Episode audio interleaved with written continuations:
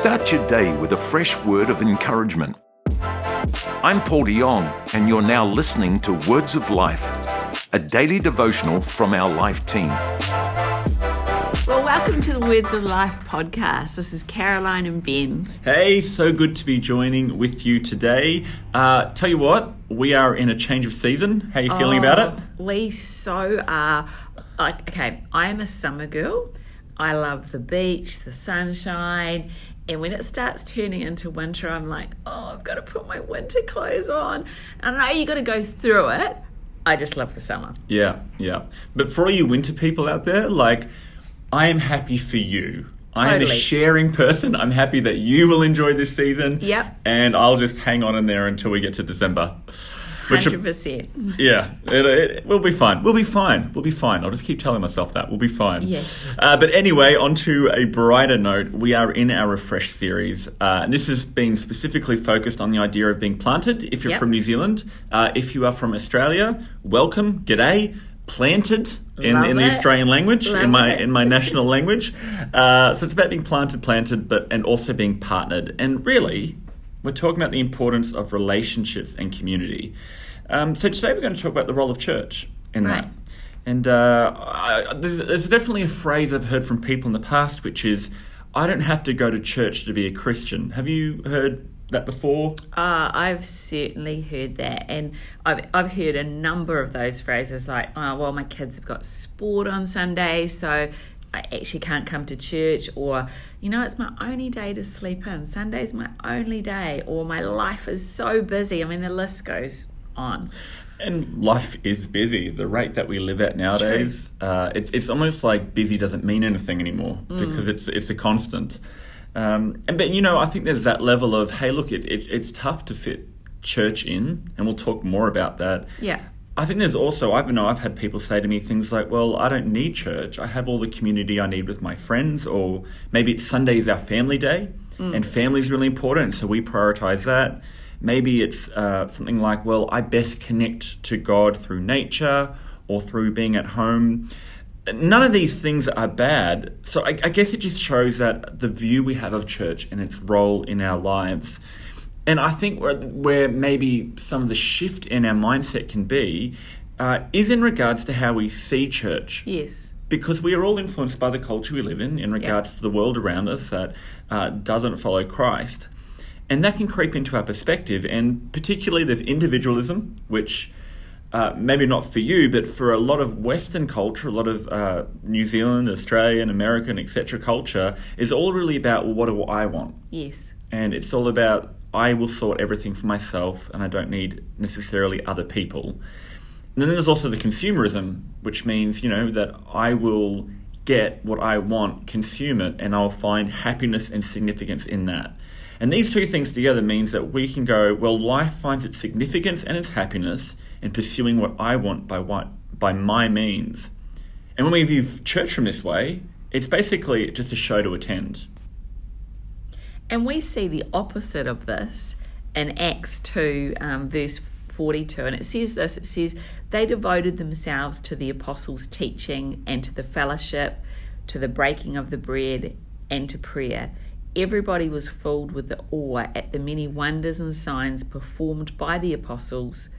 All the believers were together and had everything in common. They sold property and possessions to give to anyone who had the need, and every day they continued to meet together in the temple courts.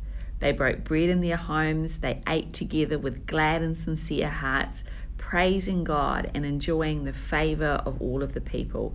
And the Lord added to their number daily those who were being saved. That's such a beautiful Yeah. picture. Um, we see the church community, what they're learning together, eating together. Amen. After a fasting period recently, amen to eating together, um, praying together, seeing miracles and healing together, Yeah. sharing what they had. Uh, meeting together, praising God together, and I think you know this is not the convenience of individualism and consumerism. Right. This this costs a bit of something. This is uh, this is inconvenient. It requires some flexibility. It requires some give, but it's so much richer. Uh, and you know, I think we're starting to realize in society that we can't buy our happiness and we can't buy significance, but we find it together united in the cause of Christ. And you know what? God wants us to live wisely and well. I think the key thing here is it's not about attending church, it's about being the church. Yes, 100%. And I think there's a verse in Ephesians, and it's, it's one I think that we potentially misread all the time. And it says this in Ephesians 4 11 to 13. So Christ himself gave the apostles, the prophets, the evangelists, the pastors, and teachers to do the works of service. No, it doesn't say that. It says Christ himself gave the apostles, the prophets, the evangelists, the pastors, and teachers to equip his people for works of service. In other words, church is not a small a handful of people who do all the work and the rest come and attend on a Sunday, but actually those key roles in a church are there to equip everybody Yeah. to be the church. And it says this so that the body of Christ may be built up until we all reach unity in the faith and in the knowledge of the Son of God and become mature, attaining to the whole measure of the fullness of Christ. Like those words, whole, full, unity, maturity, these are great things, and we find it being the church together. I mean, I love at the moment, we've got banners up in all our church foyers that say, Believe, Belong, Build. Right. And this year, that's what our senior pastors have centered our church around. It's the idea that we come together by a common belief. Uh, we had an all in prayer meeting a few nights ago, and just to see, I was looking around at the people in our church gathered together there. So good. A, like we had teenagers there and people who are in their retired year, all ethnicities, all backgrounds, all occupations. But that belief in what we have in God Mm. unites us together. And then from that, we find belonging, we find people to come alongside, and then from that, we build the church. And to me, that's such a beautiful image of what the church can be so much more than a show to attend. So healthy as well. It's really important, you know, that there's power in that coming together. Yeah. Um, and I, I love what it, you know, what it also says in Hebrews ten twenty four. It says this, and let us consider how we may spur one another on towards love and good deeds, not giving up meeting together as some are in the habit of doing, but encouraging one another, and all the more as you see the day approaching. Yeah, beautiful. And you know, that was written at a time where the Christians were thoroughly persecuted, mm. that their lives were at risk, but still, the encouragement is don't give up on meeting together because Yes. there's power in it. And you know, we talked before about how life can be busy and there can be challenges. I mean, for you and the family recently, you've had some pretty large challenges to walk through, mm. and yet I've seen you and your family at multiple services on a Sunday. You have a busy role on staff at church. Your kids are heavily involved in youth and kids. Yeah. A lot of people on the outside might have said, "Well, why don't you give up the church thing and take some time out while you're going through this hard time?" You, as a family, haven't made that choice. Why? Yeah, it's a great it's a great question, and and to give everyone a little bit of more context around um, the challenge that we've faced. Five months ago, uh, my husband Jono was diagnosed with a tumor around one of the lymph nodes in his aorta. Now the good news is is that he's now cancer free, and we've seen so many miracles along the way. But to answer your question, pretty early on in the joint journey, we made this decision that if God is who He says He is, then not only do we need to put our trust in Him, but we have to hand this over to God and Yeah. let Him carry our family. But at the same time, we really acknowledged the importance of having people in our world and that our friends and our church family were a big part of this. And you know, I have to say, it's just been so incredible experiencing firsthand the power of what it means to be planted in the church. Yes.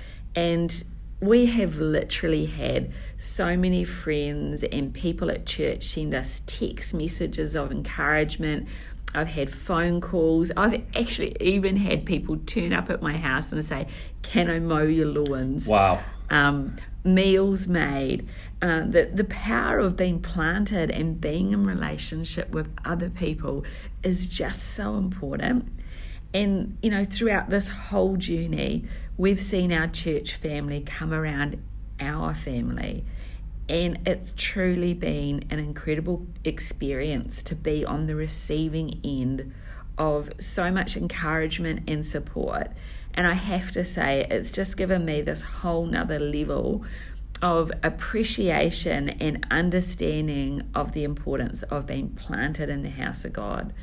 Um, you know, I think when it comes to being planted, it's a choice. Yes. And I think, you know, it sometimes it's that step of faith that we actually have got to get outside of our comfort zones. Yep. And we've just got to keep coming to church. Yes. You know, being connected and, and planted brings that level of accountability that, you know, each and every one of us, we all need it. Yes. And my one of my favorite scriptures is Proverbs 27 17. It says this iron sharpens iron, so one man sharpens the face of his neighbor. You know, having people around you when you're going through challenge is it's encouraging, but at the same time, it's that support network. You know, we were never Yes. designed to do this life alone. We need people, and it's important. And there's so much power in being planted. Absolutely. And it starts with coming to a church service in order to be the church. Yeah. And look, my encouragement for you today is if you are maybe not planted in a church somewhere, just get planted somewhere. Can I encourage you? Uh, don't look for perfection. It's always really easy to think of what's a perfect church going to be when you're sitting in the seats and just watching and observing. But when you actually become part of a church, you start looking for fruit.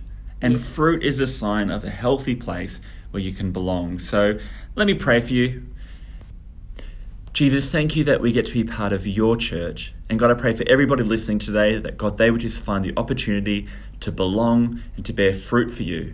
In the name of Jesus, amen. Amen. Thanks for joining us. Thanks for joining us for another encouraging word from the Life team. Don't forget to subscribe so that you don't miss an episode. We'd love to have you join us at church this Sunday. If you're in Auckland or Melbourne, check out the website for a location near you. Or you can choose to join us online from wherever you are. Find a service at lifenz.org.